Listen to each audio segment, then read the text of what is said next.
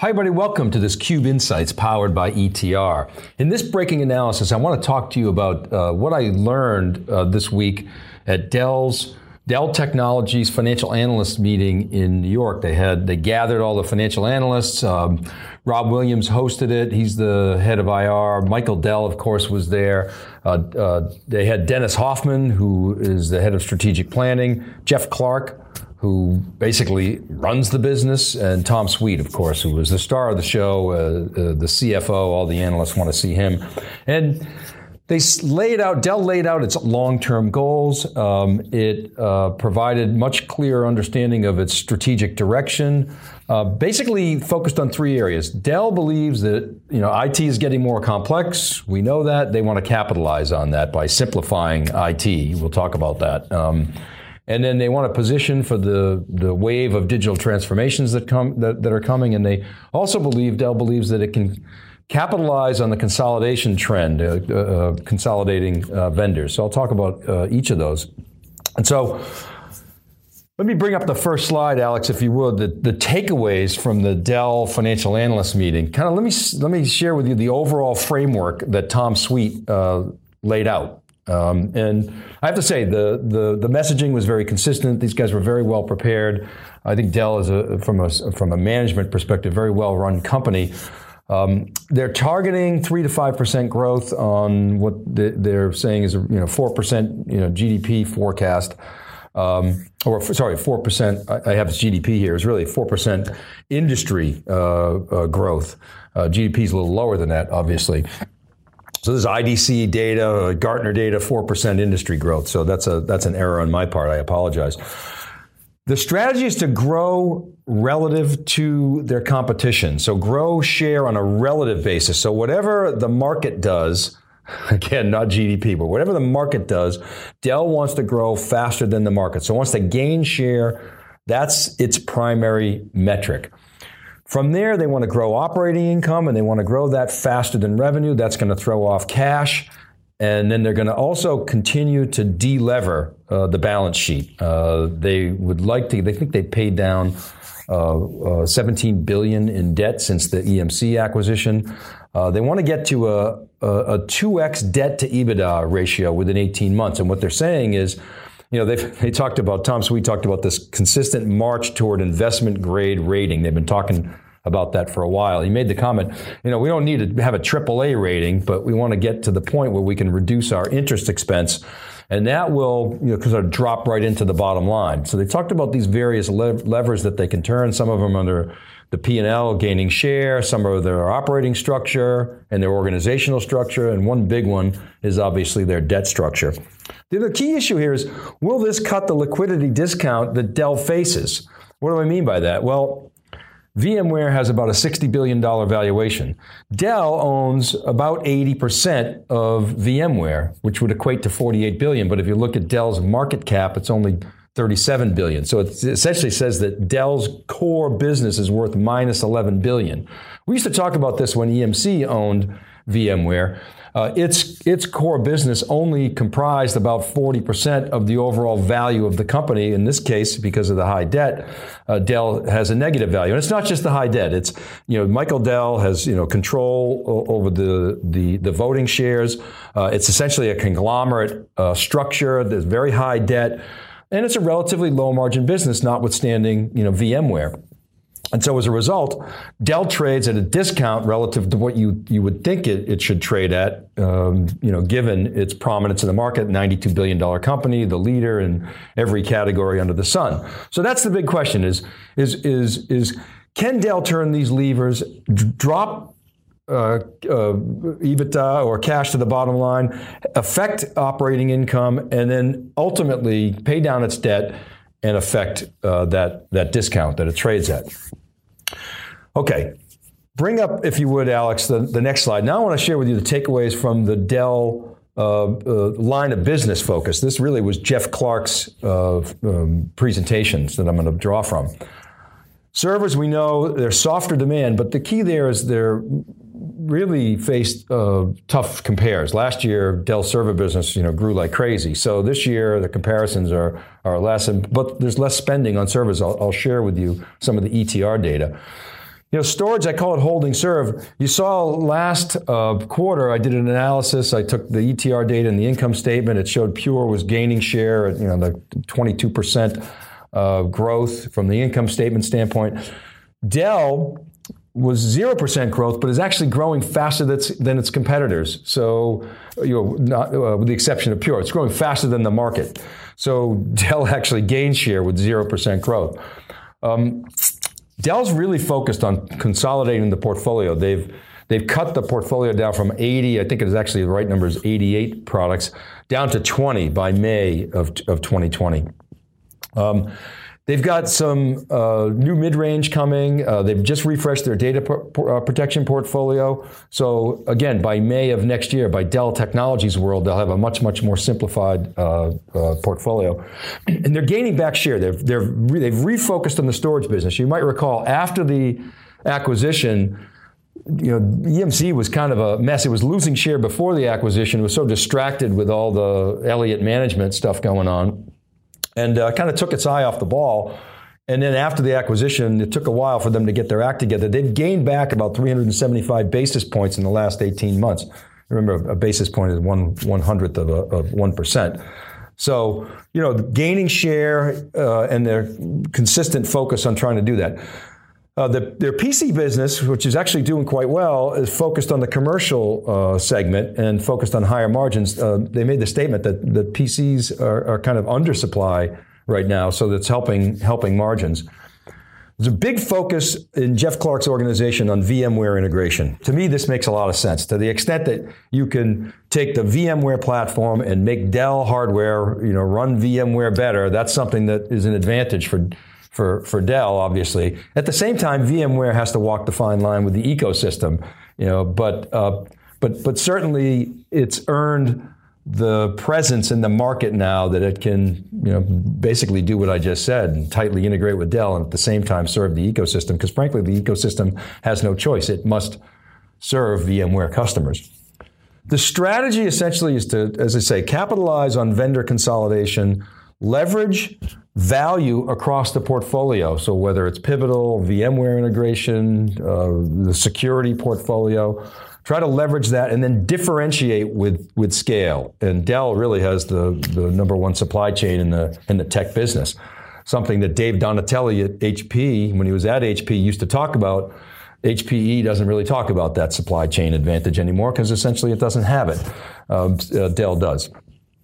So Jeff Clark's reorganization, he came in, he streamlined the organization really from the focus of R&D to product, the collaboration across the organization, and the VMware integration. I actually was quite impressed with when I first met Jeff Clark I guess 2 years ago now, what he and the organization have accomplished since then. No BS kind of person. And you can see it's starting to take effect. So we'll keep an eye on that. The next slide I want to show you, I want to bring in the ETR data. We've been sharing with you the ETR spending intention surveys for the last couple of weeks and months. ETR, Enterprise Technology Research, they have a data platform that comprises 4,500 practitioners that share spending data with them, CIOs, IT managers, et cetera. What I'm showing here is a cut off of the server sector. So I'm going to drill down into server and storage. So these are spending intentions from the July survey asking about the second half of 2019 relative to the first half of 2019. And this is a drill down into the giant public and private firms. Why do I do that? Because in meeting with ETR, this is the best indicator. So it's big public companies and big private companies, think Uber. Private companies that spend a ton of dough on IT, UPS before it went public, for example. So that those companies are in here, and they're according to ETR, the best indicators.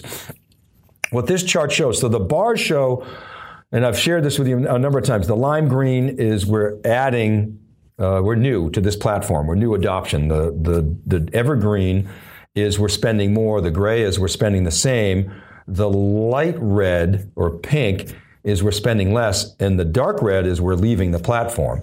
So if you subtract the red from the green, you get what's called a net score, and that's that blue line. And this is the overall server spending intentions from that July survey. At the end is about 525 respondents out of the 4,500. And this is, again, those that just answered the question on service. So you can see the net score on server spend is dropping.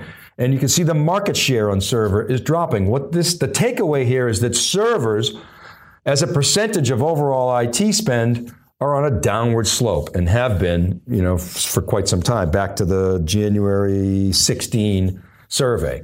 Okay, so that's kind of servers. Let's take a look at the same data for storage. So Alex, if you bring up the storage sector slide, you can see kind of a similar trend. And I would argue what's happening here, a couple of things. You've got the cloud effect. I'll talk about that some more. And you've also got, in this case, the all-flash array effect. What happened was you had all-flash arrays and flash come into the data center, and that gave performance a huge headroom. Remember, spinning disk was the last bastion of mechanical movement and was the main bottleneck in terms of overall application performance. I/O was the problem. Well, you put a bunch of flash into the system and it gives a lot of headroom. People used to over-provision capacity just for performance reasons. So flash has had the effect of customers saying, hey, my performance is good. I don't need to over-provision anyone. I don't need to buy so much. So that combined with cloud, I think, has put downward pressure on the storage business as well. Now, the next slide, Alex, that I want you to bring up is the vendor net scores, the server spending intentions. And what I've done is I've highlighted Dell EMC. Now, what's happening here in this slide, I realize it's an eye chart, but basically what you want to be in this chart is on the left-hand side. What it shows is the spending intentions and the momentum from the October 18, which is the gray, the April 19, which is the blue, and then the July 19th, which is the most recent one. Again, the end is 525 in the servers for the July 19 survey. And you can see Dell's kind of in the middle of the pack. You'd love to be in the left-hand side, Docker, Microsoft, VMware, Intel, Ubuntu. And you don't want to be in the right-hand side, Fujitsu, IBM is sort of below the line. Dell's kind of in the middle there, Dell EMC. The next slide I want to show you is that same slide for storage. And again, you can see here that so this is vendor net scores, the storage spending intentions. On the left-hand side, it's all the high-growth companies, Rubrik, Cohesity, Nutanix, Pure, VMware with vSAN, Veeam. You see Dell EMC's VxRail. On the right-hand side, you see the guys that are losing momentum: Veritas, Iron Mountain, Barracuda, Hitachi, HDS, Fusion IO still comes up in the survey after the acquisition by Western Digital. Again, you see Dell EMC kind of holding serve in the middle there. Not great, not bad. Okay, so that's kind of just some other ETR data that I wanted to share. All right. Next thing I want to talk about is the macro market summary. And Alex, I've got some bullet points on this. So if you bring up that slide, let me talk about that a bit.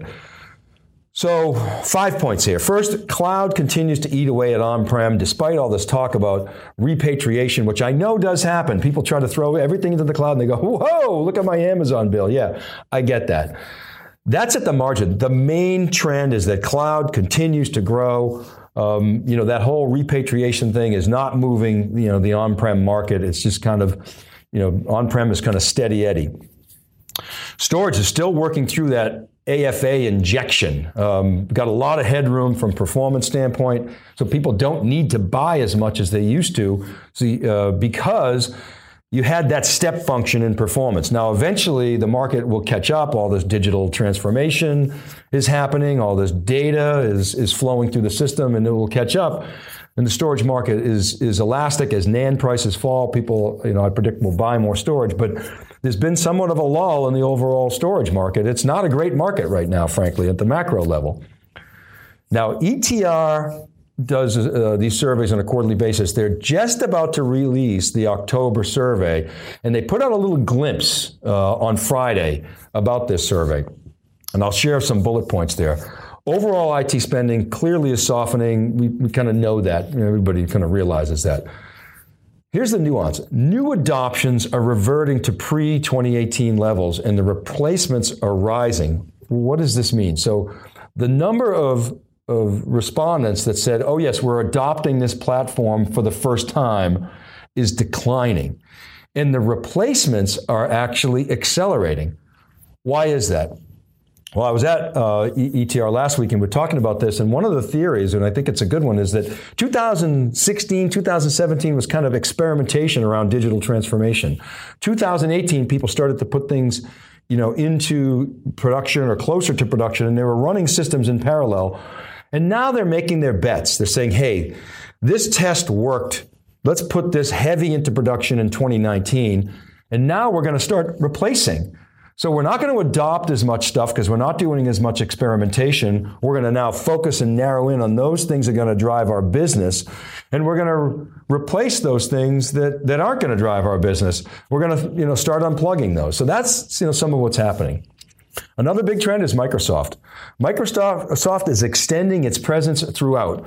They're going after collaboration. You saw the impact that they had on Slack and Slack stock recently. So Slack, Box, Dropbox are kind of exposed there.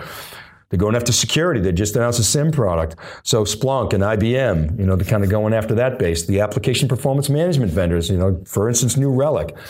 Microsoft going after them. Obviously, they got a huge presence in cloud.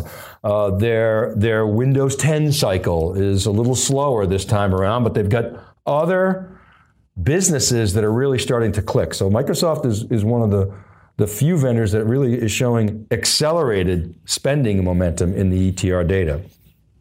Financial services and telcos, which are always leading spender indicators, are actually very weak right now.